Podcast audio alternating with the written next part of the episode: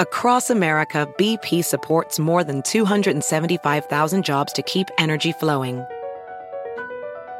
Jobs like updating turbines at one of our Indiana wind farms and producing more oil and gas with fewer operational emissions in the Gulf of Mexico. It's and, not or. See what doing both means for energy nationwide at bp.com slash investing in America. Can you remember a time when you thought someone you disagreed with might actually be right? In the new podcast, You Might Be Right, former Tennessee governors Bill Haslam and Phil Bredesen pose that question to guests like Paul Ryan, Al Gore, and Judy Woodruff. Come for the stories, stay for the substance and expert insights into some of the most challenging issues facing the country, including affordable housing, crime, and education. Listen to You Might Be Right a new podcast from the Baker School at the University of Tennessee, available wherever you get your podcasts. The first degree. First degree. First degree. First degree. First degree. First degree.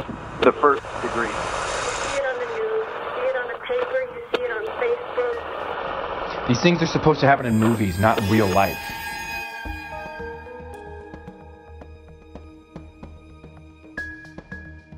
I don't know if I caused a scene. I don't really remember the rest of the classroom. I mean, he was upset and defensive, but I honestly, I just, I did not care. Like, he violated my friend. I knew what I saw, I knew what he did, and I knew it was wrong. All of those things, all those thoughts happened in a split second. Welcome to the First Degree, the true crime podcast that you might end up on. My name is Jac Vanek. I'm here with Alexis Linkletter, and we had a weekend apart from each other, but I saw Matt, your boyfriend, and like I don't know if that's ever happened, and it made me really sad that I didn't see you. It made me sad, but it also made me happy. I was super excited that you guys have like taken Matt in as your own friends. And I said that to him too. I was like, I would never allow this to happen unless I knew this was for real. Yeah. because I would be so scared of something happening and you maintaining a friendship. But I was like, no, this is like the first time I've ever comfortably had that. And it felt Right. great.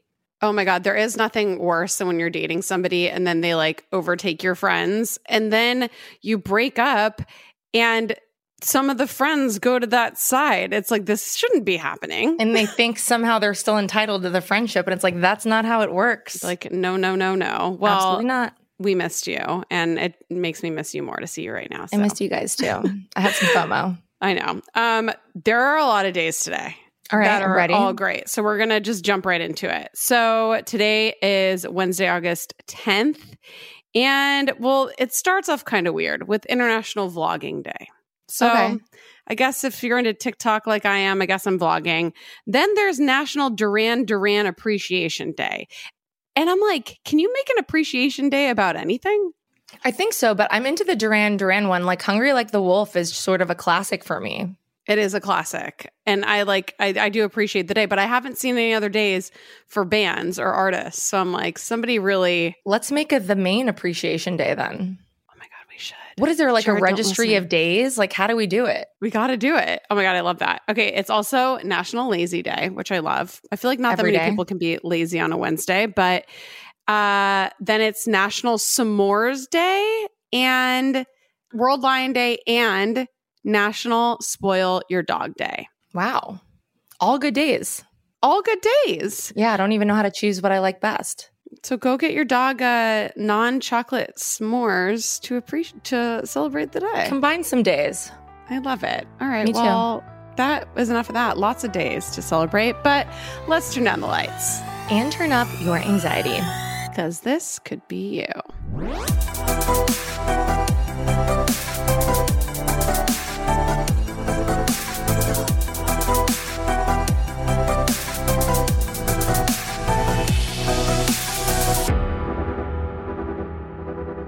Know, in the wrong hands, technology as practical and commonplace as cameras can have sinister implications, allowing predators to violate us in unspeakable ways. As a kid, you generally trust that the adults in your life will do the right thing by you. After all, we're all taught that adults know best, right? They're only acting in our best interests, aren't they? For most of us, these are the adults in our family, followed by the teachers we spend most days with when we're growing up.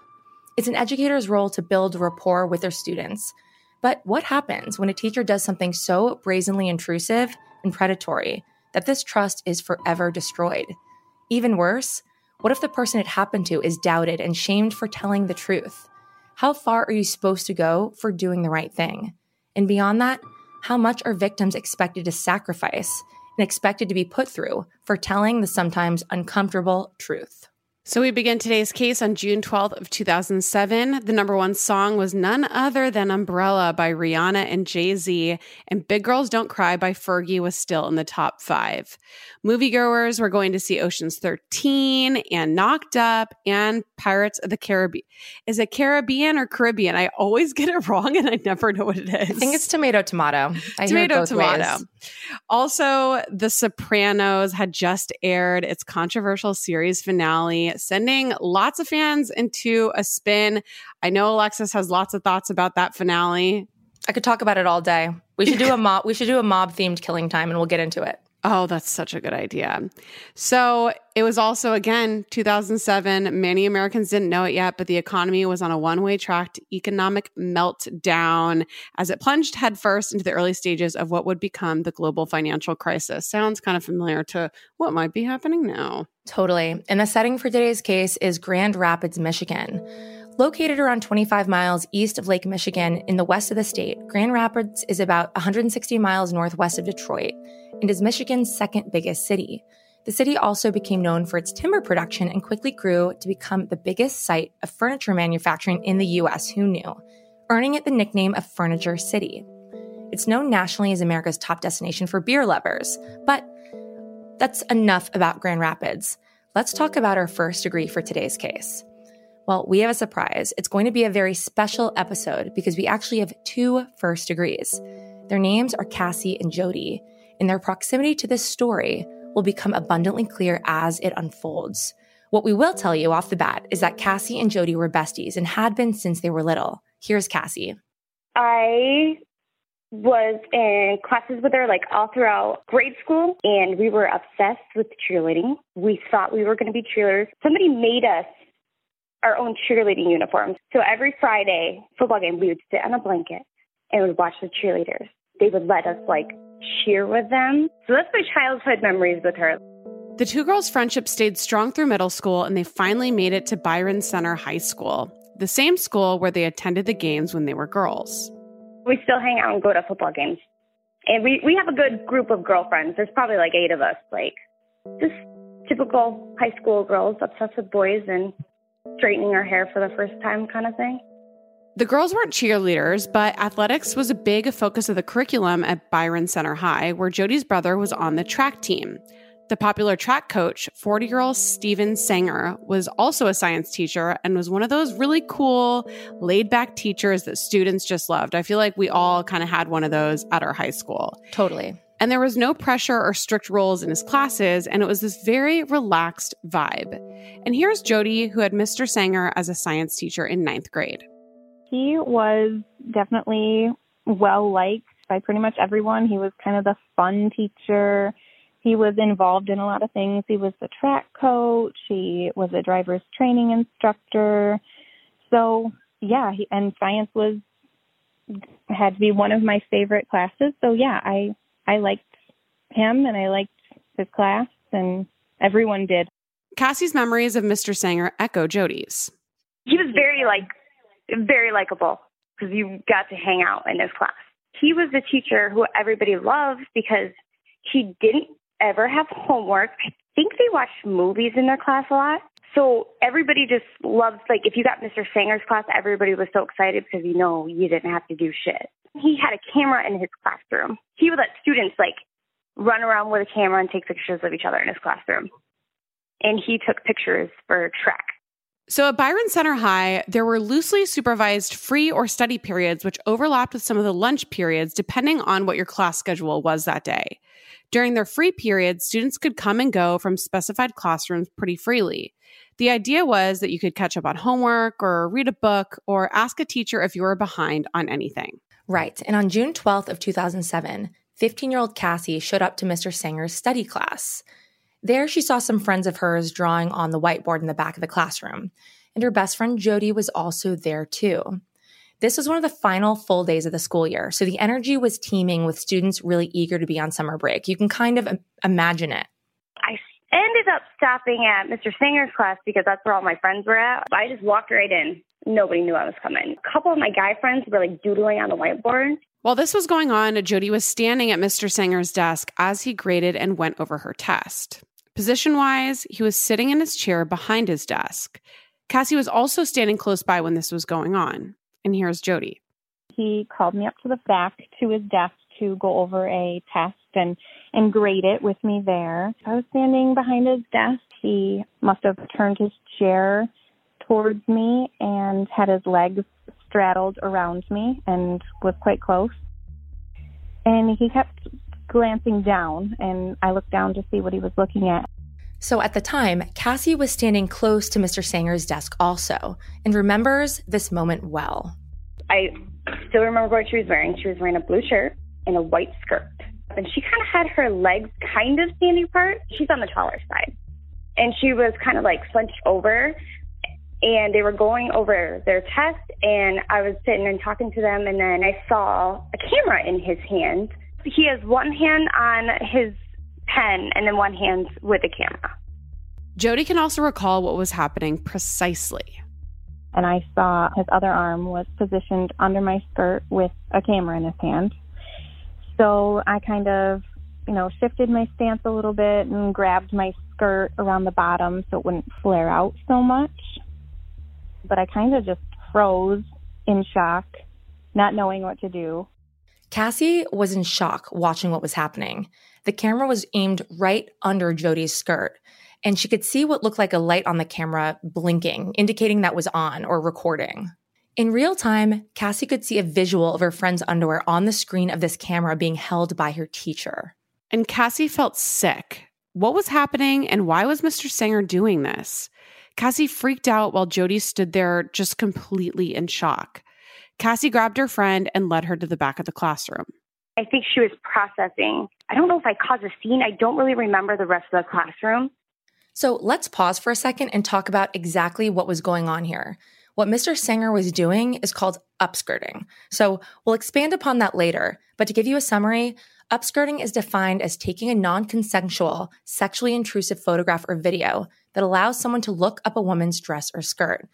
It's a really disgusting and violating thing to do, and in this case, made more horrifying by the fact that a teacher had done it and was doing it to a child. And while Cassie probably wasn't familiar with upskirting as a term when she was in ninth grade, she knew that whatever it was that she was seeing was wrong, and her blood was boiling. So Cassie made a beeline for Mr. Sanger's desk. She grabbed his laptop and turned it towards her and started looking through it. She was seething with anger for what this teacher had just done to her best friend. And then I walk back to the front and I take his laptop over and I'm starting to look through his laptop. And he goes, What are you doing? I'm like, I know what you did. I'm looking for something. I'm looking for anything on your computer. And he was very upset at me. But I honestly, I just, I did not care. He violated my friend. Like when it happens, the first thing I did is I looked at the clock because I knew what I saw, I knew what he did, and I knew it was wrong. All of those things, all those thoughts happened in a split second. Cassie demanded to see what was on Mr. Sanger's camera, but he wouldn't show her. Ultimately, she didn't find anything on his laptop as she searched for other images to corroborate what she had just seen. The casual, cunning way that he'd just done this made it seem like he's done this before, and she was looking for any other proof that she could find on his computer. Right. And as far as what Mr. Sanger was doing in his response to the student rifling through his things, he was pissed. The whole thing was very uncomfortable. But Cassie didn't give a shit that she could possibly get in trouble for this because she could hear the voice of another adult in her head, her dad's. Like lots of fathers, he was the king of one liner wisdom. And Cassie's dad always told her to only be rude for a good reason. Honestly, I think it was part of the way I was raised like I'm I'm usually very kind, but when you make me mad, I get upset. I grew up like, you know what? If if you are the bully, guess what? You're going to get in trouble. But if you are standing up for somebody who is being bullied, I don't care if you get in trouble at school or not. Like that kind of rules was instilled on me. My dad told me if I was rude, I better be rude for a reason. So when this event happens, I was rude, but I had a reason to be rude. Mr. Sanger later tried to show Cassie his camera, proving that he hadn't taken any images of Jody. But by this stage, enough time had passed for him to delete it if he wanted to. The moments immediately after the crime occurred were kind of a blur for Jody. After class, Cassie and Jody left to discuss what had just happened outside in the hallway. There was no doubt in either of the girls' minds about the seriousness of what had just occurred. I walk with my friend Jody to the lockers, and she's like, I think he just took a picture of my skirt. And she's like, What should I do? And I said, You have to go to the office. So she goes to the office. I go back to my classes for the rest of the day. So Jody, in shock, did go and speak with the school counselor. I go to the counselor's office. He had me tell him everything that happened, and then I wrote it all down and was sent back to class. Nothing else happened the rest of that day. I went home on the school bus as usual. When I got home, I called my mom and told her what happened, and her and my dad rushed home to be with me. And we went up to the school to talk to our principal. My dad was very, very upset, and my mom is like me and just was very emotional. Needless to say, the principal's response to Jody's account was pretty disappointing. He didn't really seem to care too much or didn't believe me or was just kind of making light of it at that time. So I'm pretty sure that what happened was the principal, after we went there and kind of talked to him about what happened, he talked to Mr. Sanger about it, gave him kind of a little bit of a heads up if he didn't already have it. The principal's lukewarm response would set the stage for the uphill battle these two friends would face through the span of this whole ordeal. An uphill battle to be believed, and an uphill battle to expose Mr. Sanger for what he really was. And finally, an uphill battle to get justice for what happened.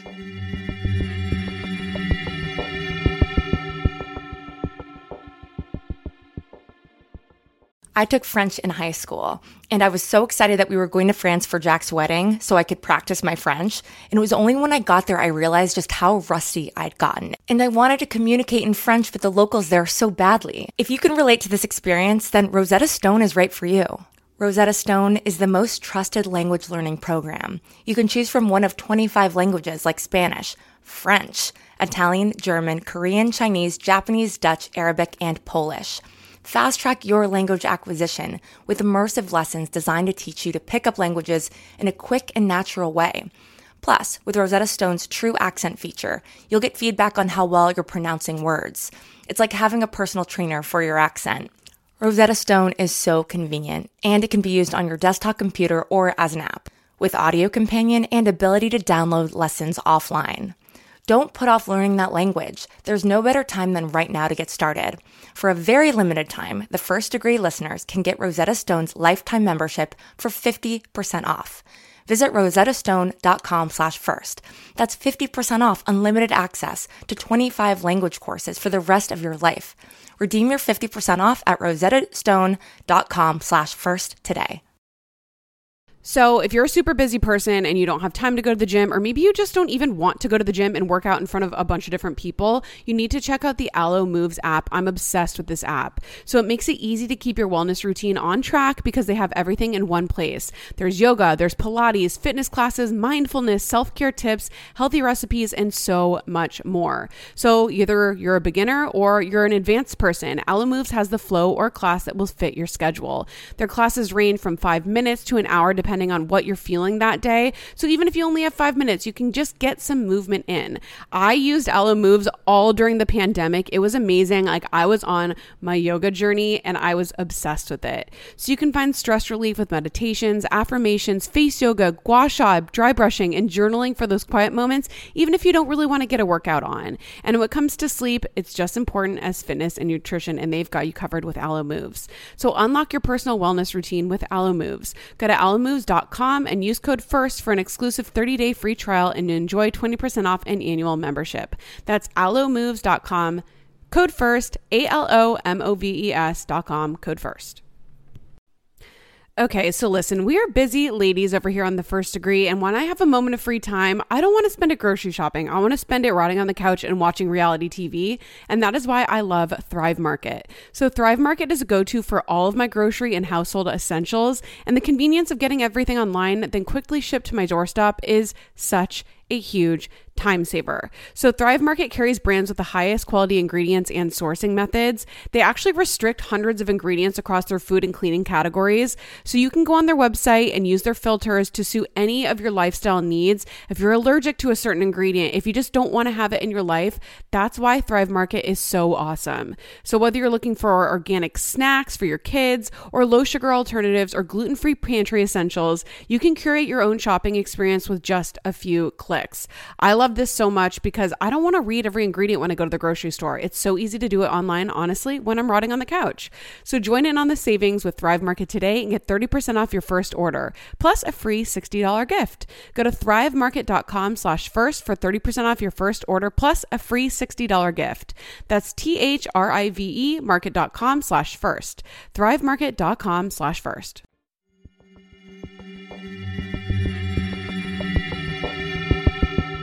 Ninth graders and best friends Cassie and Jody had just experienced something shocking and traumatizing in Mr. Sanger's classroom. Both girls saw the 40 year old teacher take a video up Jody's skirt. The principal didn't seem all that alarmed by the prospect of what Jody and Cassie's story entailed and what the accusations were. But luckily, Jody's parents were irate and supported their daughter fully. That has to be one of the worst parts. You know, not not being believed or not taken serious, just hoping that they could push it under the rug, that that hurts a lot. Basically, I feel like my parents kind of forced the principal to call the police. I don't think that was being done by them without that nudge from my parents. Thankfully, Jody's parents were adamant that the school take this seriously and pressured the principal to get the police involved. The police were called and an investigation ensued. But this begs the question what exactly are we dealing with here? We briefly touched on the definition of upskirting, but let's expand on the implications, criminal and otherwise. Right. And it's really no secret that men have been taking non consensual, intimate photos and videos of women for as long as the technology has been available. Upskirting is a form of gender based street harassment, which is a broader term for behavior including sexual comments, following women, and groping them. Upskirting also falls under a type of sexual behavior known as voyeurism. Voyeurism involves the illicit viewing of sexually stimulating visual imagery, which objectifies unwitting participants and is one of the most common types of fetishes. And if you're wondering how a fetish relates to a kink, a kink is pretty much an umbrella term for any type of sexual behavior, which isn't necessarily considered mainstream. So fetishism is a subtype. And having a fetish is usually perfectly psychologically healthy. A lot of people have fetishes out there and they're all perfectly fine. But things like voyeurism become problematic when someone's right to consent or their expectation of privacy is violated. Right. And perpetrators who take these kinds of images, like upskirting images, do so for their own private purposes. You know, I'm sure the reasons span the gambit. But what's more shocking is that certain offenders upload their perverted content to pornographic and fetish websites devoted to monetizing this kind of material. So that's really scary. This large scale victimization means you could be upskirted and not only not realize it, but your genitals could be all over the internet and you may never know. So it doesn't stop there either. A variation of this is down blousing, and I'm sure you can crack that code to understand yeah. what that one is. Obviously, you know, it has similar elements, except that offender looks down the woman's top and captures images that way. But the perpetrator doesn't have to be physically near you to do this or to record these images. In many cases, as we know, and I'm sure you've heard of, men surreptitiously install cameras in public places, stairways, changing rooms, toilet seats, Airbnbs, hotel rooms. You know, possibilities are endless. And there's no real word to adequately describe how repulsive, violating, and disgusting this kind of behavior is.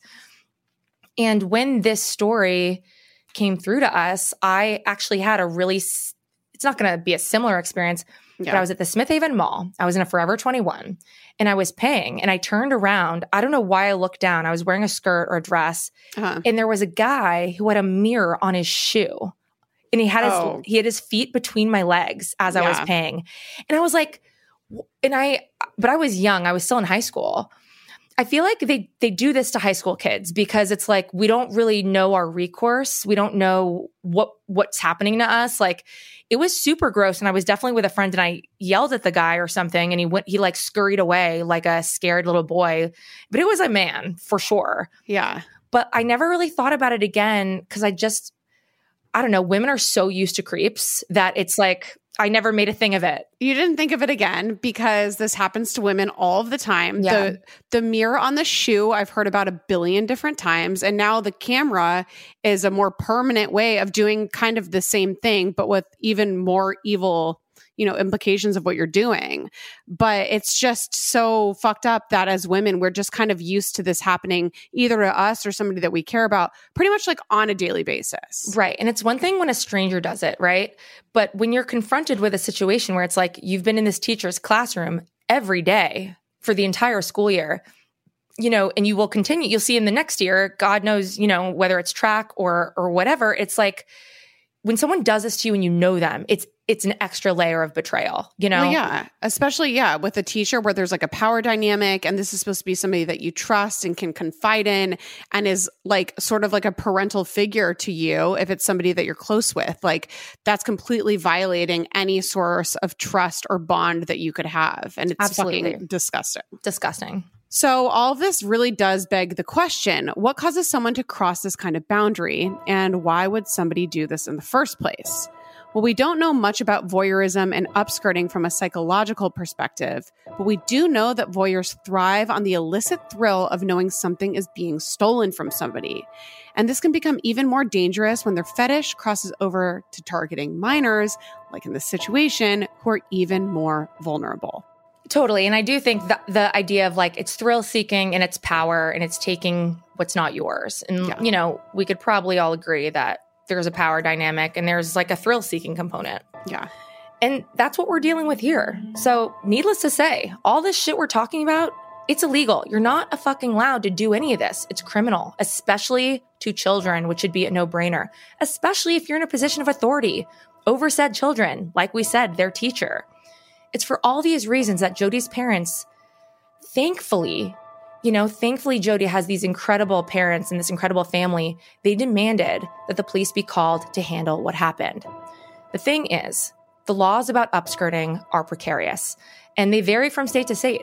Some have explicit upskirting laws, and in some states, if you're going to prosecute someone for something like this, they have to find a way to do it under a different legislative, you know, law. And here, it's something like capturing and distributing images of an unclothed person. That's sort of an example of how they would charge in a state that didn't have an explicit upskirting law. You have to figure out what you can extract from the act that is illegal and charge them that way. So, anyways, back to our story.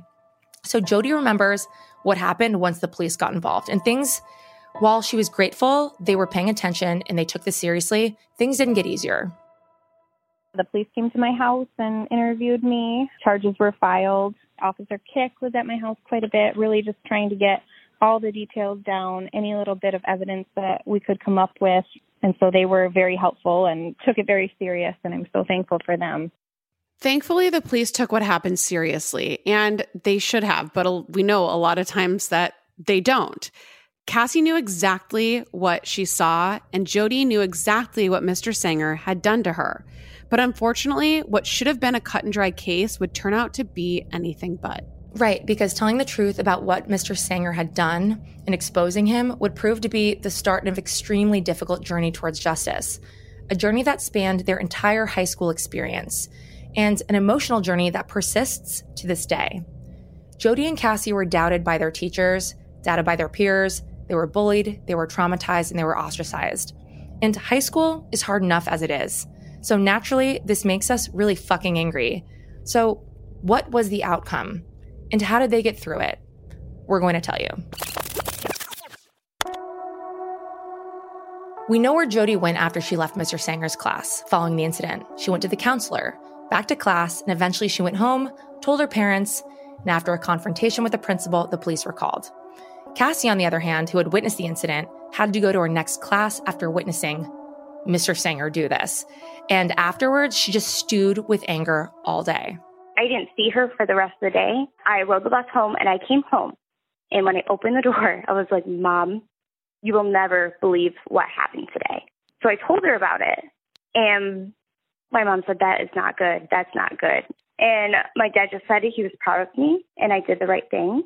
I think we just talked about the craziness and the seriousness of it. I know she took it to the principal and we actually had a school cop. We had Officer Kicks, so they got notified. So it, it was taken it was taken seriously. He was not at school the next day. Once the police were involved, Mr. Sanger was absent from his classes as well as the extracurricular activities that he helmed. Right. And Cassie's parents were also contacted by the police after speaking with Jody and her parents. And the officer handling the case went to Cassie's house too. The police called my mom to notify her about my day and about Jody's day and the situation with the teacher. And I believe the next day there was an officer at our house. She was there to hear my side of the story and she was writing everything down and she asked things and then she would re-ask things, maybe word it a little different. And I didn't understand it at the time, but I think she was just trying to see if I wavered at all because this is a serious crime. This is like if you're accusing something of if you're accusing somebody of something this awful, like you better be on it. The police would be extremely attentive to Jody throughout the investigation. The officer handling the case spent a lot of time at Jody's house with her family, and this was all very comforting to the whole family. They would commiserate and they were counseled and they were kept up to date about what was going on with the case. So, in cases like this, the police officer assigned to the case can make literally all the difference. There are bad apples in every bunch, in every profession. But thankfully, in the case of Jody, she got a really good one an officer who would see this case all the way through. So, police seized Steve's devices, and when Cassie found out how everything went down, it sounded like he was prepared for the cops to come knocking. I know they went to Mr. Sanger's house later, and apparently he was like sitting on the porch swing, holding hands with his wife, and they're like, hey, we need to confiscate your technology devices. And they go in the house, and I guess the house was like kind of messy, but the countertop was all neat and it had his laptop, it had his camera on top, like all of his technology devices all neatly stacked in a pile. So while the police didn't find any upskirt photos on his computer or phone or other cameras in his house, you know, at least at this point, they did find an SD card in his laptop that he used for teaching. And on this SD card, there was commercial pornography on it. So, unclear why that would be on a media card, SIM card that goes in a camera. True, truly, I don't know. But it's mm. not a great look that this is in, and it's not a it's not a crime, right? But yeah. it's not good. It doesn't look good to have like a porn porn on an SD card in your school laptop bag. It's not it's not great. Not great. And after the police, you know, seized all his devices and went through everything, it's no surprise that Sanger denied this accusation. He denied it to the principal, he denied it to anyone at school, he denied it to the police. And after these devices were searched, they couldn't find any images or videos of Jody from the time, you know, that Cassie and Jody had seen this happen. But it's not that shocking. Anyone in his position would, of course, delete the content. And, you know, unfortunately, without direct evidence proving Cassie and Jody's story, punishing Mr. Sanger for what he did would continue to be a challenge. At this point, even though there was nothing tangible to prove Jody and Cassie's story, the case moved forward anyway.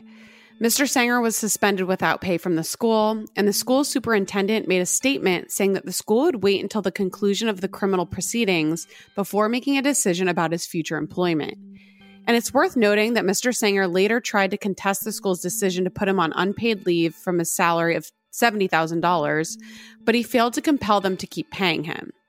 The day of Sanger's arraignment, TV news crews were in full force filming everything. He maintained his innocence and pleaded not guilty. Right. So we're talking news cameras, we're talking TV crews.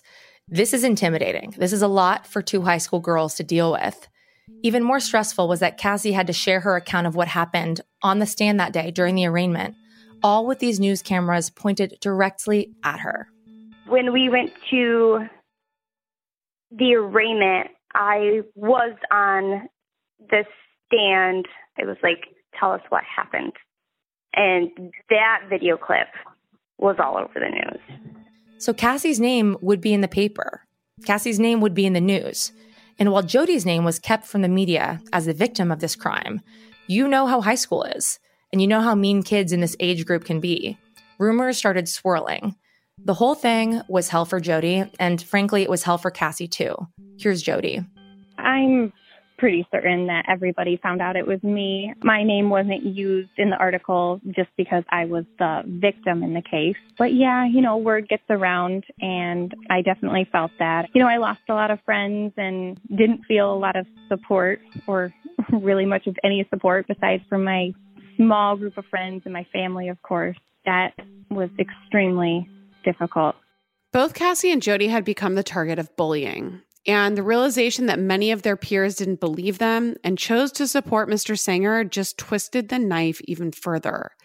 People started joining Facebook groups defending Mr. Sanger. Here's Jody.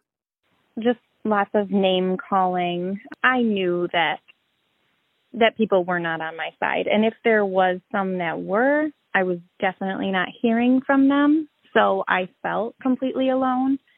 Cassie was really struggling with all of this as well. I didn't realize how mean people could be until later. Like a lot of people did believe him. A lot of people. But you know, kids in high school are they're mean. They're terrible. What my friend went through, what I went through and it didn't even happen to me was terrible. A lot of people said, "Oh, they're doing it for attention." And I'm going to tell you right now, if I was doing something for attention, I would go for being positive. I would not want this negative tension in any means. And of course, like there's Facebook, so there's a there was a support Mr. Sanger group, and then there's people talking mad shit about me and Jody. Luckily, her name was not in the paper, and mine was. And I don't know if they were allowed to do that because I was a child, but my name was in the paper. Making things even harder, Mr. Sanger had a daughter at the school who was in her sophomore year, and while she didn't partake in the bullying, her friends did. I don't know if people were mean to her. I've never asked her if people were mean to her, but I know she had a group of friends, and I know they were mean to me. But but I understand now why they were they were protecting their friend. If anybody said anything to Jody, like yeah, I would chew them out. They're her friends were doing the same thing. You know, I'm not upset about it or anything now that I'm older. I understand. They were just being there. Her father is being accused of something awful, and they don't believe it.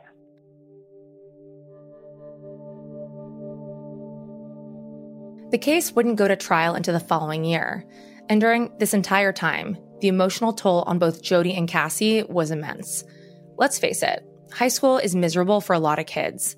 Bullies can make your life hell on any given day for no reason or for any reason.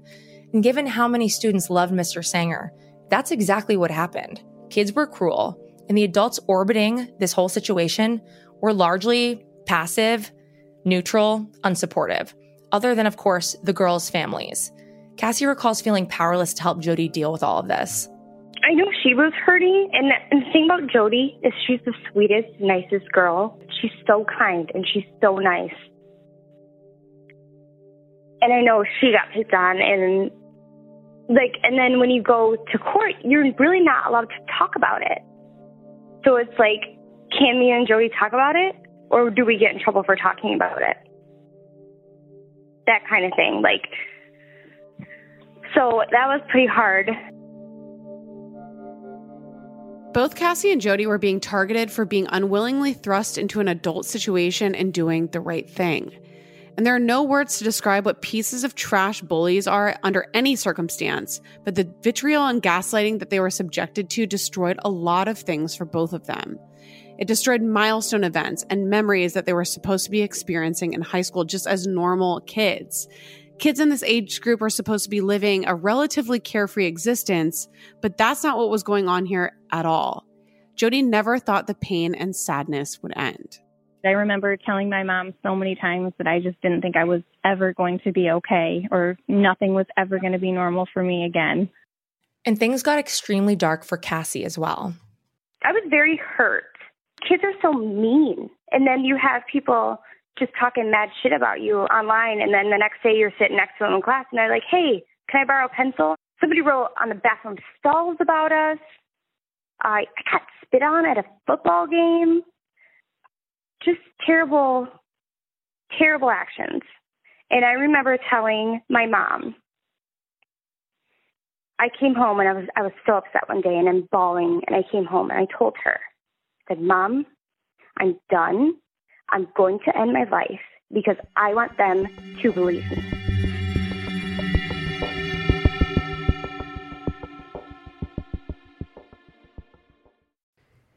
Everybody loves a good family mystery, especially one with as many twists and turns as June's Journey, a hidden object mystery game with a captivating detective story. So it's going to take you back to the glamour of the 1920s with a diverse cast of characters. I'm really feeling this because Lex and I both are really like into Gatsby stuff right now. So I am loving the vibe of this game. And you're going to step into the role as June Parker and search for hidden clues to uncover the mystery of her sister's murder. It's perfect for all of the firsties out there. There's mystery, danger, and romance as you search for hidden objects from the parlors of New York to the sidewalks of Paris. And you can customize your very own luxuries estate island. Think expansive gardens and beautiful buildings and collect scraps of information to fill your photo album and learn more about each character. Can you crack the case? Download June's Journey for free today on iOS and Android. June needs your help, detective. Download June's Journey for free today on iOS and Android. Fuel up fast with Factor's restaurant quality meals that are ready to heat and eat whenever you are. No prepping, no cooking, or cleanup needed. There's over 35 different options to choose from every week, including Calorie Smart, Protein Plus, and Keto. And there are more than 60 add ons to help you stay fueled up and feeling good all day long. Discover a wide variety of easy options for the entire day, like breakfast, midday bites, and more. Get as much or as little as you need by choosing your meals every week. Get started today and get after your goals. Plus, Factor is less expensive than takeout, and every meal is dietitian approved to be nutritious and delicious. For me, I was really struggling to get enough protein. I always do. But Factor's meals are protein packed and they're so good. And it's so easy when I'm slammed busy working in the middle of the day to just have lunch right there, not needing to do anything except heat it up. Head to factormeals.com slash first degree 50 and use code degree 50 to get 50% off. That's code degree 50 at factormeals.com slash first degree 50 to get 50% off.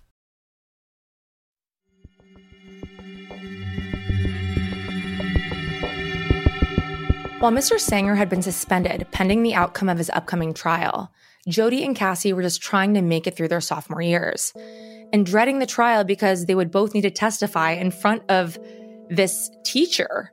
It was Jody's teacher and, you know, a man in a position of authority to Cassie. And also, his many supporters would likely be there in the courtroom to support him as well. That's a super intimidating prospect. So, their hope was they would push through this and that if Sanger was convicted, there would finally be some relief because then maybe, maybe everyone would start believing them. Finally. The case finally went to trial in August of 2008. In Kent County Circuit Court, amidst the glare of media attention and the Byron Center High School community, Jody, who had already been through so much, was really dreading all of this. I guess scary is the best word I can describe it. It was horrible. I was the first person on the stand, and I don't think I'll ever face something as scary as that again. It was overwhelming. So even though it was so scary for a high school kid to be put through, Jody did it. She did it through tears, but she got through her story. And on the stand, she told everyone what Mr. Sanger did and how much pain she'd been through on the heels of it and how much it's affected her. It was intense and emotional, but Jody told the court her trust in the education system had been destroyed. And of her difficulties in maintaining friendships at Byron Center High School, she said, I've lost over a year of my life because of this. He must never be able to do this to another girl.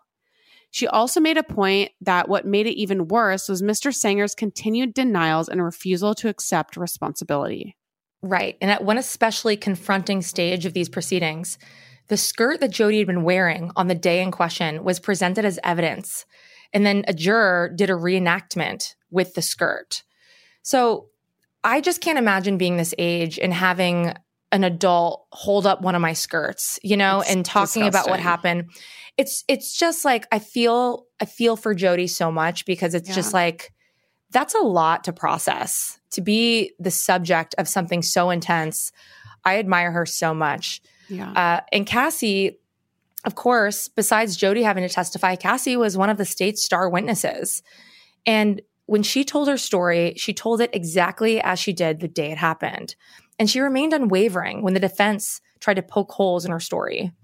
I wouldn't change my demeanor in any means. The cross examine lawyer tried to question me, tried mixing me up, and I just wouldn't I wouldn't budge. I was just so focused on the questions and I just remember my body literally shaking and when you're trying to talk and you're just shaking so hard. I mean I did it, but it was like that. I just remember like trying to say what I had to say and not fall over from shaking so hard. If that makes any sense. Like everybody's watching you. There's cameras on you, and you like trip over up over your words sometimes. Prosecutors ultimately brought in two other students who had been in class when the incident occurred, and both of them corroborated both Cassie and Jody's stories. They said that they had seen Mr. Sanger holding a camera under Jody's skirt with the lens pointed upwards.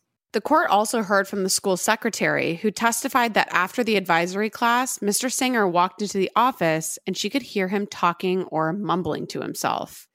He appeared extremely agitated when she ran into Sanger during the lunch period that occurred immediately following Jody's interaction with Sanger. He walked into the office, and this office lady, so kind, so nice, and she heard him say, "I went too far this time." So that's not great. And it's super incriminating. Like, if you haven't done anything wrong, you don't say, I might have gone too far this time. I might have went too far this time. Yeah, bad luck. You look guilty and you are, you know, most likely, right? So Yeah. the court also heard that when the allegation was put to Mr. Sanger by his superiors, he reacted kind of strangely for someone who accused him of something that could effectively end his career. All he said when he was told was, Oh, that was it. No outrage, no indignation, no denial. It was just, Oh, okay. So, Jody and Cassie had now both testified, and they were really relieved to have this whole thing behind them. But there were other witnesses, and some of them were for the defense. People were called to defend Sanger and vouch for his character, and of course, that was so hard for the girls to listen to. I was there every single day. There was one student who chose to defend him, and I knew this student. So I stepped out by myself because I did not want to hear what she had to say because I know what she was going to say. She was going to lie and under oath. And guess what? That's exactly what she did. But I knew if I was in courtroom watching this, I knew that it wouldn't help me at all because my face can't letting you right now. I can't lie to you. If I lied to you, you'd look at my face, you're like, you're lying. And I didn't think if I was in the courtroom with this other student saying lies, what would I do? People are going to be watching me. It's not going to look good for my case, is what I thought. So I just stepped out of the room. And then when she got off, I went back in. And then I heard about it. And then I was upset from what I heard. And it's no doubt that this trial was an awful experience for both Jody and Cassie. And it was hell for their supporters. Imagine being the parents of these girls having to watch this, you know, having to watch their their children go on the stand to tell the world what their teacher had done. However, there's a silver lining. Something incredible did happen during the course of the trial. Something that would seal the outcome and ultimately Mr. Sanger's fate. So some new evidence had been miraculously recovered from an, SD card that belonged to Mr. Sanger. And they were some troubling images. So, according to mlive.com, which is a local Michigan news site, upskirt shots from unknown females at an intermediate time were found on this SD card, meaning that these were shots of other students of their legs and up their skirts from before this happened to Jody. So no, they didn't have the the imagery from what happened to Jody, but they had these. So this was good news. I know our prosecuting team was doing stuff until the night before. Like they found all of his little SIM cards for other cameras. Like they were researching everything. And they found one set of pictures. So there was like, it was either like two or three photos. And they're like, this is an upskirt image. And in a stroke of incredible luck, there was something very recognizable in the background of one of these photos. Something that proved that the photo had been taken in Sanger's classroom. It was a poster of Albert Einstein. And it's a classroom and poster that Jody was very familiar with. Midway through the trial, they discovered a memory card that had a picture of another girl in the exact same situation I was. You could tell she was standing behind his desk because you could see his classroom behind it. You could see his his poster of Einstein on the wall. You know, you knew exactly where that picture was taken, and it was an upskirt picture. This new piece of photo evidence was undeniable. But of course, Sanger's defense tried to explain it away and make excuses for it. Here's Cassie. It was an odd photo. It was an odd photo. And then his team would kind of like turn it and be like, oh, no, that's an arm and a shirt instead of a skirt and a leg. So that that happened but what happened was where the Einstein photo was, that was by her that was by her leg. That was not by her arm. Like they did the measurements and all that.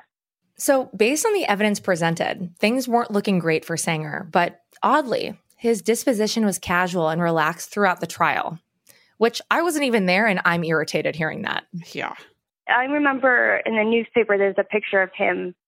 He's kind of leaning up against the desk, and I remember him smiling. He was smiling like nothing bad's going to happen to me or he's going to get away with it. I remember a prosecutor telling us if he goes on the stand, it's not going to be good for him, but only arrogant people go on the stand. It's very common for people who think they know better than others. They're the smartest man in the room.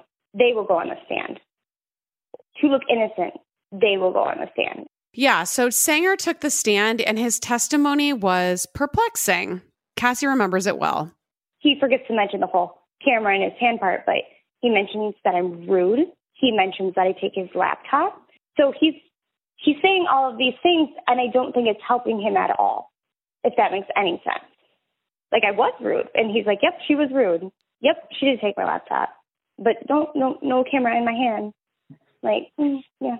Bizarrely, in court, Sanger was more concerned about Cassie going through his laptop than the accusations that he was actually facing. And when Mr. Sanger was asked about holding his camera, he claimed he was only flicking through photos on the camera. According to him, he said that yes, he had a new camera in one of his hands when Jody was standing at his desk, but he wasn't taking pictures up her skirt. Right. According to him, he was flicking through photos because he was putting together an end of the year slideshow. And he was doing that during the study period in his classroom. And he continued to say that the area around his desk was crowded on a rowdy last full day of school. And the hand holding the camera was resting on his knee with the lens up so he wouldn't smudge it. But like, I want to say, he also had a pen and was grading a test in his other hand. And I'm like, that just doesn't, it seems like you were trying to distra- distract her with this hand yeah. and do your evil shit with your other hand. Like, Yeah. no no one grades a test and flicks through photos at the same time. That's just not, that's not how human beings do things. And that's No. not how brains work. Unless you're like a magician, which he's not, a sleight of hand. He's not good at it, you know? And it's like, he literally, why would you be holding a camera in one hand and grading a test with another? That makes no sense unless you were trying to do it without letting Jody catch sight of it, which is seemingly what he was doing. Yeah. When Sanger was confronted about the SD card that had porn on it that had been found in his laptop bag, he spouted off a story about his wife throwing it in the bag by mistake, whatever. When he was confronted with what the school secretary overheard him say immediately following the event, he suggested that she was confused about which day she saw him. After both the state and defense rested, both Cassie and Jody were extremely anxious when the jurors retired to deliberate. And here's Cassie. I was very confused because I didn't know who believed me and who didn't believe me. Like if if this if he does go free, is he allowed to teach again? Like, can this happen to somebody else? That's how I felt. I didn't want him leaving that courtroom a free man. On August 8th of 2008, 42-year-old Steve Sanger was found guilty of attempting to capture or distribute an image of an unclothed person. When the verdict was read, he choked back tears and dropped his head into his hands. Well, why is he choking back tears? It was Yeah. Jody who deservedly was overcome with emotion when the verdict was read. That was the biggest rush of emotions. I completely just broke down, and me and my family were all just sobbing. You know, it felt like some vindication. It was overwhelming. I'm just so grateful that our jury believed my testimony and believed the evidence that they were hearing. And it seemed as though the other upskirt photo that the state uncovered in the middle of the trial had sealed Sanger's fate. So that was kind of nail in the coffin, is what the judge said. That was the biggest piece of evidence because it just showed, like, this is what he's capable of. What he was capable of, and that he'd done it before.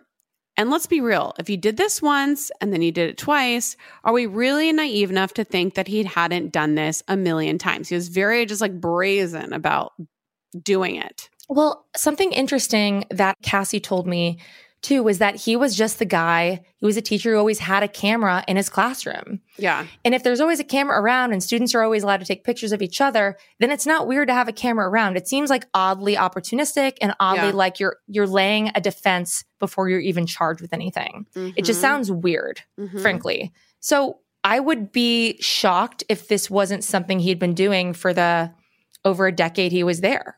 Needless to say, the guilty verdict for Sanger was a huge victory and relief considering the hell that both Jody and Cassie had already been through. Cassie remembers looking at Sanger once the verdict was read. I think he put his hands in his head and like shook his head. I just remember looking at him for a second, but I just remember being like I was in between my parents. They kind of like tugged me a little bit, like we did it, it's done, kind of thing. And following the verdict, the judge who presided over the trial said the following The real damage to the victim in this case was, in my opinion, your maintaining of your innocence. I've got to believe that some of those tears that she shed up here were not because of the act, but because of the consequences of the act. And as you know, and as we've told you, the response the student body had towards Jody and Cassie, it was merciless. So yeah, the judge nailed it. Yeah. So Mr. Sanger was staring down the barrel of a possible five year prison sentence, but the state guidelines in place made it likely that he'd get far less than that.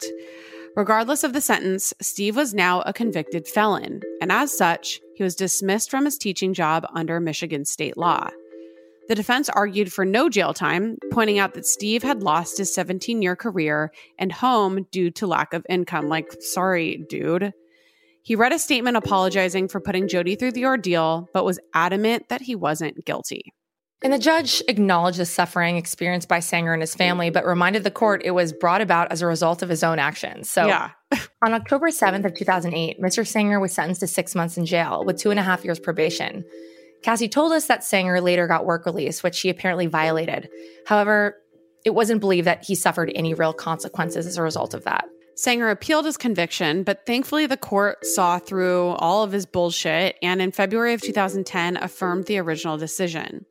After all was said and done, their whole ordeal was finally over. The jurors had believed Cassie and Jody, and Sanger was convicted and had been punished.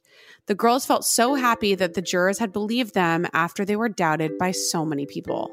Right. And at this point, their hope was now that maybe, just maybe, there was some vindication. Maybe things at school could go back to normal. Their story had been validated by the court, by jurors. So things must get better for them now. Well, that was Jody's hope, at least. I definitely felt like things might get easier after the verdict. He was charged with capturing and distributing images of an unclothed person. And I did feel like, uh, you know, this trial convicted him of this charge. I mean, how can people not believe it? But I don't think they did necessarily.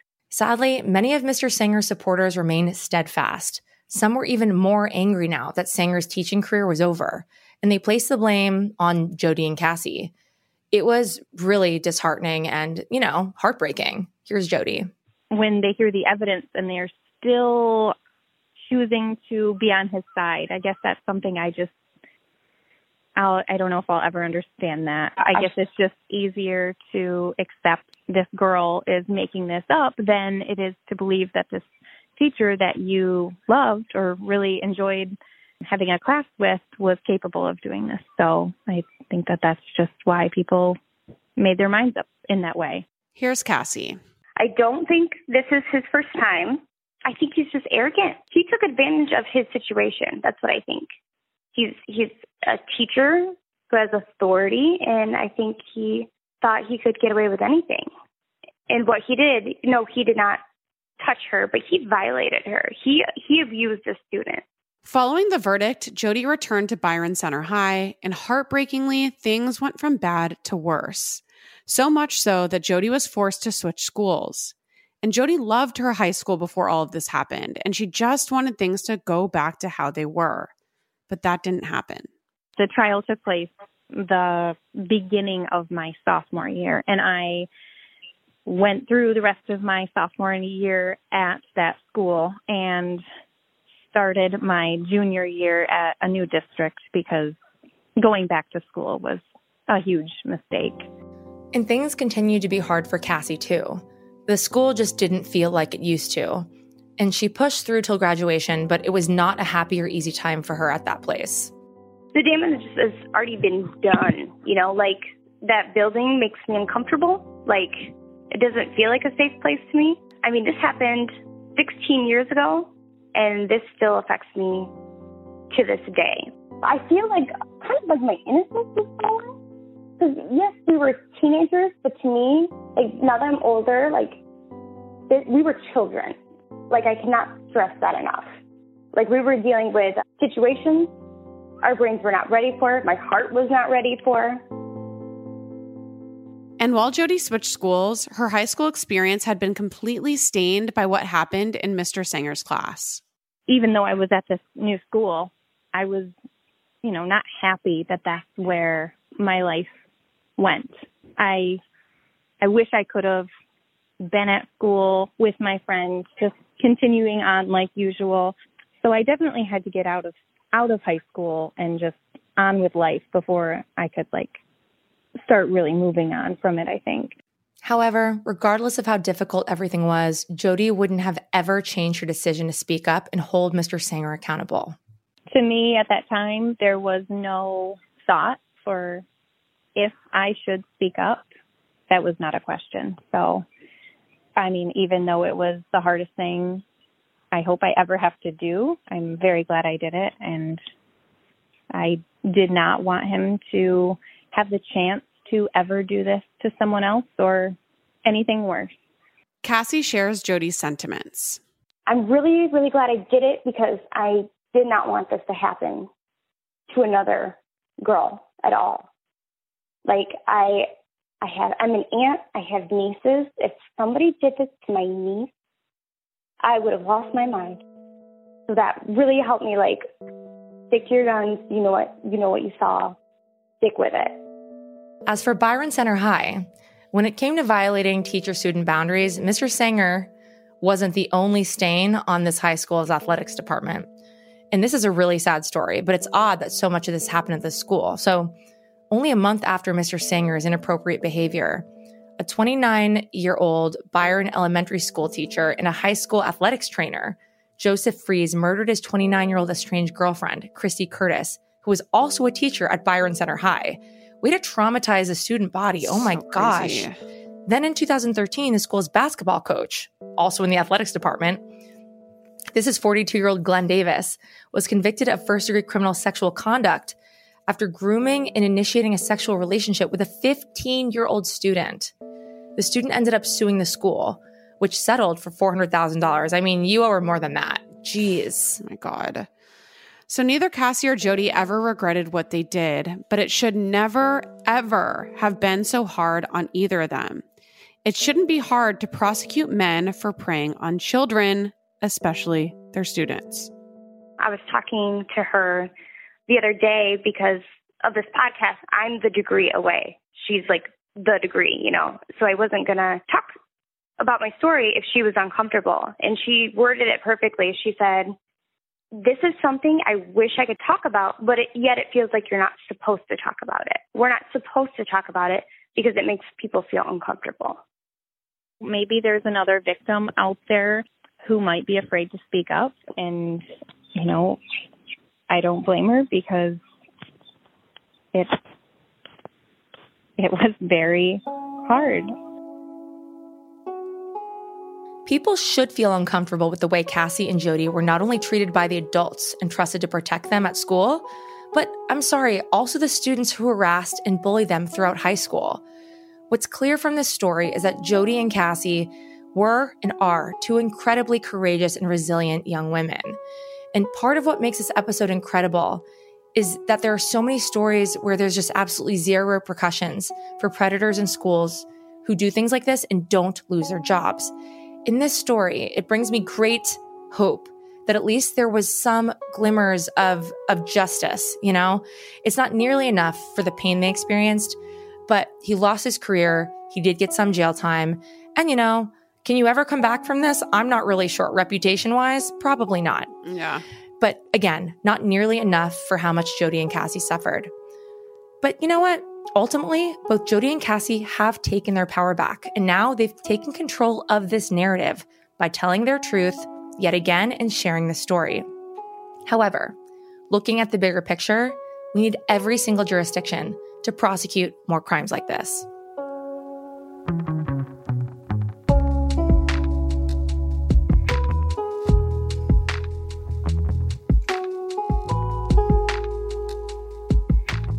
All right. Well, a huge thank you to Jody and Cassie for being our first degrees for this week's story. If you're listening and have a story to tell, no story is too small. Please email us hello at the first degree podcast.com. You can follow us on Instagram, join our Facebook group, and join our Patreon. We're having brand new extra bonus content for you every single Tuesday. And check back tomorrow because we're going to have a brand new episode of Killing Time right in your feed. That's right. And remember, only you can prevent serial killers. And keep your friends close. But not that close.